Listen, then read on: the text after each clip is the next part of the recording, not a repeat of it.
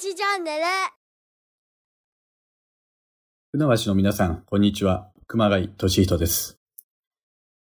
えー船橋には私も個人的に何度も訪れていますし、えー好きな街の一つであります。また私は、えー市長会などで、えー船橋の市長があ千葉県に対して要望している内容も伺っておりますので、まあ、そういう意味では非常に私にとってもですね、船橋の課題を解決をしていきたいと考えています。船橋の課題の一つは何といっても道路の問題だと思います。まあ、非常に狭い道路がたくさんあり、また、重要な拠点の周辺もですね、道路が非常に狭い。まあ、この問題非常に抱えているかというふうに思っています。えー船取線と言われている、まあ、重要なあ県道の4車線化の促進であったり、もしくは国道14号の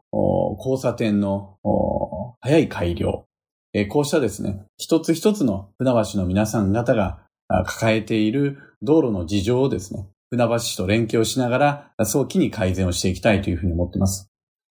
それから、湾岸の部分ですね、海岸部分の水門であったりですね、排水機場、まあ、こういうことを早期に整備をしていくことでですね、いざ高潮やもしくは津波があった時のですね、水害対策、えこういったものにもですね、取り組んでいきたいというふうに考えています。え船橋は豊かな、まあ、三番瀬含めてですね、海辺の環境を持っています。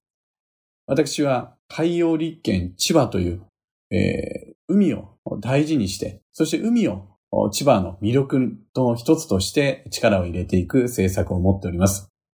えーそうした海辺の活性化、そしてまたあ三番瀬を含めた海辺の環境の保全にも取り組んでいきたいと思います。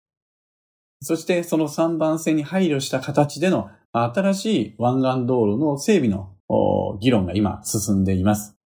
えー千葉から船橋や市川に至る、えーこの湾岸部分の交通をですね、えー少しでも改善をし、えーそしてそれによって、えー生活道路への車の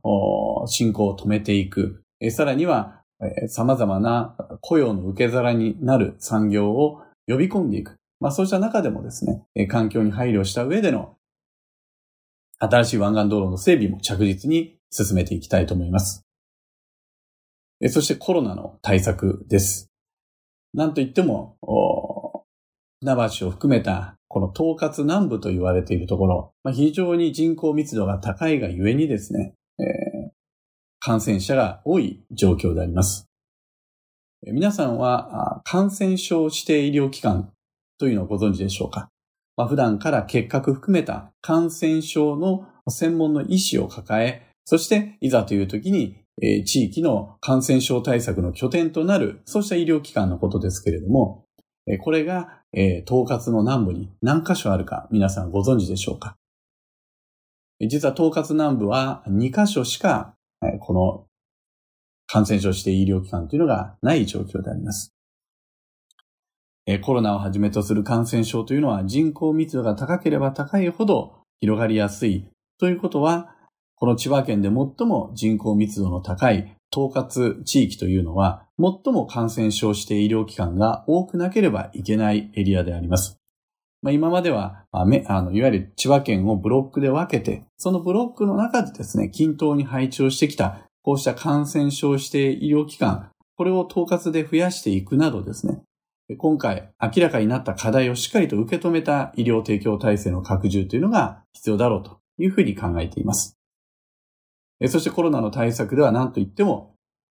病床の確保、そしてホテルの確保、自宅療養者への支援、そして PCR 検査を拡充をしていく、こうした形でですね、それぞれのコロナの対策、私はあ政令指定都市として独自に保健所を持つ市長として最前線で独自の対策を取り組んできました。この経験を活かして、えしっかりと千葉県全体のコロナ対策に当たっていきたいと思います。そして、え船橋は今、児童相談所を設置するべく取り組まれています。千葉県は野田市も含めて、まあ悲しいえー児童虐待事案が重なりました。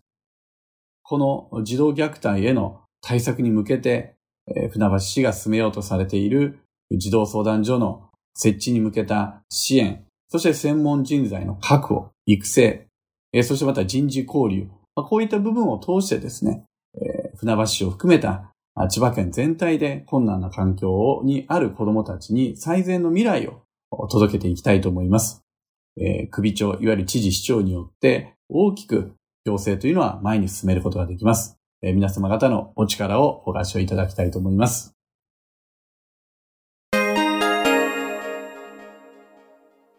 なばしチャンネル